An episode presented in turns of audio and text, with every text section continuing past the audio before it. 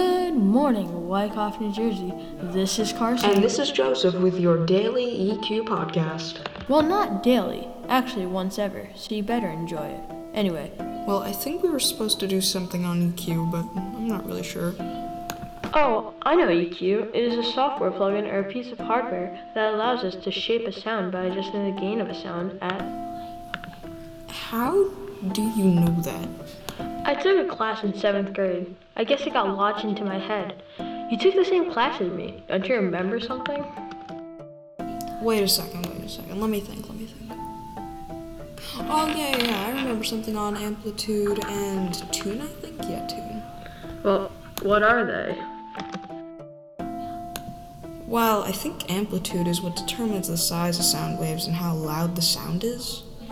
And tune is like how much the sound wave changes while like going through like low and high frequencies. Yeah, that's really all I can think of. No. Gosh, EQ is interesting.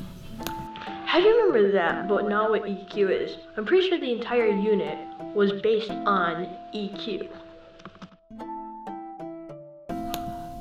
Honestly, I don't really know. It just kind of came to me after you mentioned the class. What else was in that class? Well, there was hertz and kilohertz. Hertz is a unit of frequency, and kilohertz is just a bigger unit of frequency, just like how grams and kilograms are measurements of weight.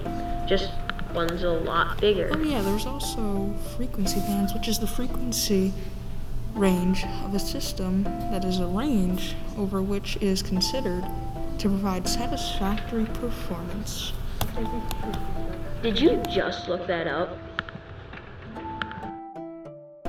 Yes, I did, but uh, is there anything else we have to go over for EQ? Oh, um, no. So this is a great time to put up our sponsor, Geico. 15 minutes and save you 15% on car insurance. And next segment, and coming up in 10 minutes, we'll be congratulating Mr. V on his newborn child. Well, I'll just congratulate him now because I want to. Congratulations, Mr. V. Alright, Joseph, the podcast is done in five, four, three, two, one. Bye.